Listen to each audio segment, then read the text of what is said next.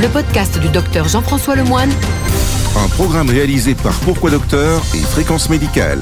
en partenariat avec le groupe Vive. Bonjour à toutes et à tous. Au sommaire de mon podcast, mise au point, 31 millions de Français ont reçu une information erronée sur la protection des vaccins après la première dose.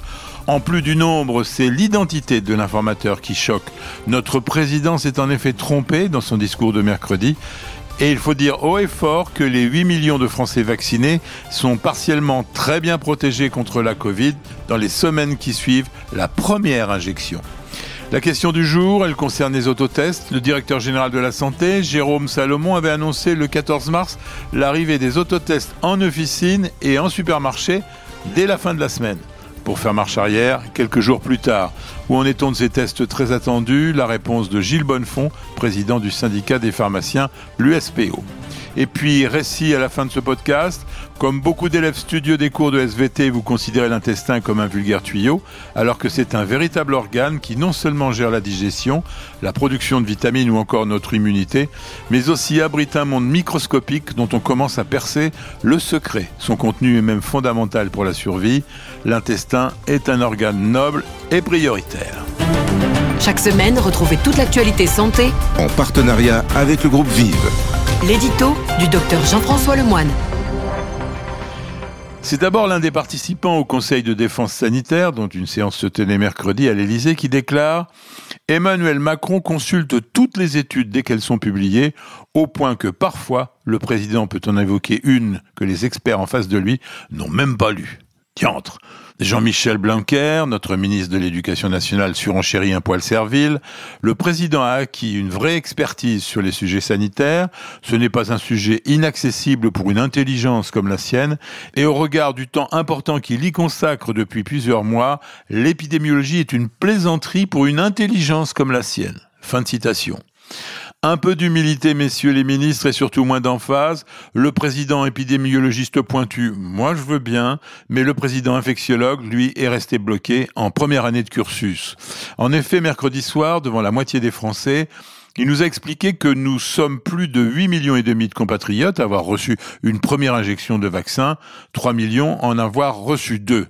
C'est exact. Et il ajoute cette phrase terrible, le vaccin est efficace, il l'est au bout de 15 jours après l'injection de la deuxième dose.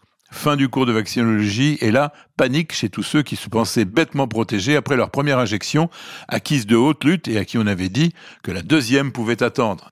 Six semaines pour les vaccins à ARN messager et 12 semaines pour celui d'AstraZeneca.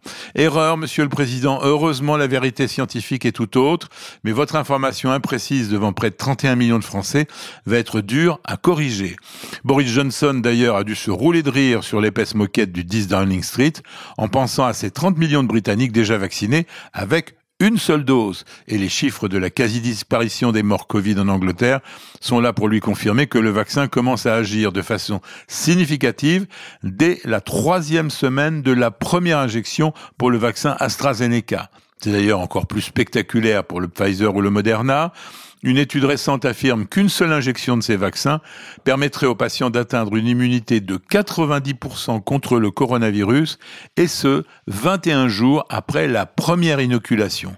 La deuxième injection n'est en fait là que pour renforcer l'action des vaccins et prolonger la durée de la réponse immunitaire. Allonger les délais entre les doses ne semble pas vraiment causer problème. Cette stratégie permet surtout de vacciner un maximum de monde plus rapidement et sans devoir mettre des doses de côté. D'ailleurs, le vaccin Johnson Johnson, qui sera là dans quelques jours, ne sera proposé qu'en monodose, décision stratégique de départ lumineuse de la part de ce laboratoire au nom de la guerre déclarée au virus. Ces précisions sont importantes pour les Français qui n'en sont qu'à leur première dose et qui ont dû trembler en entendant les informations médicales fournies par notre président. Et cela n'est pas très rassurant sur la relecture des discours présidentiels par les conseillers scientifiques. Nous avions déjà pointé ce défaut lors du premier discours. Apparemment, la leçon n'a pas été retenue. Alors je ne sais pas si le président lira cet éditorial, peut-être un de ses conseillers, mais les dernières infos à retenir sur l'efficacité de la vaccination, plutôt que des chiffres, sont que la transmission est stoppée par le vaccin, ce que l'on ne savait pas encore il y a quelques semaines, et que la première étude sur des enfants de 12 à 17 ans conduite par Pfizer montre une efficacité de 100% Oui, 100%. Alors de quoi donner des idées à notre leader épidémiologiste? Profiter de l'été pour vacciner tous les enfants et leurs maîtres, la garantie d'une rentrée sans masque à l'intérieur des classes, car pour le reste, les gestes barrières restent toujours aussi essentiels. Chaque semaine, trois podcasts santé. En partenariat avec le groupe Vive. La question du docteur Jean-François Lemoine. La question de la semaine nous vient de Franck, internaute de Perpignan.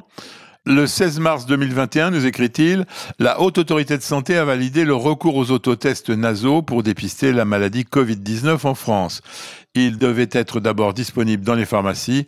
Or, mon pharmacien me dit que c'est faux. Eh bien, nous avons posé votre question, Franck, à Gilles Bonnefond, président de l'Union syndicale des pharmaciens d'officine et par ailleurs pharmacien à Montélimar. Bonjour Gilles, vous disposez de quel test dans votre officine?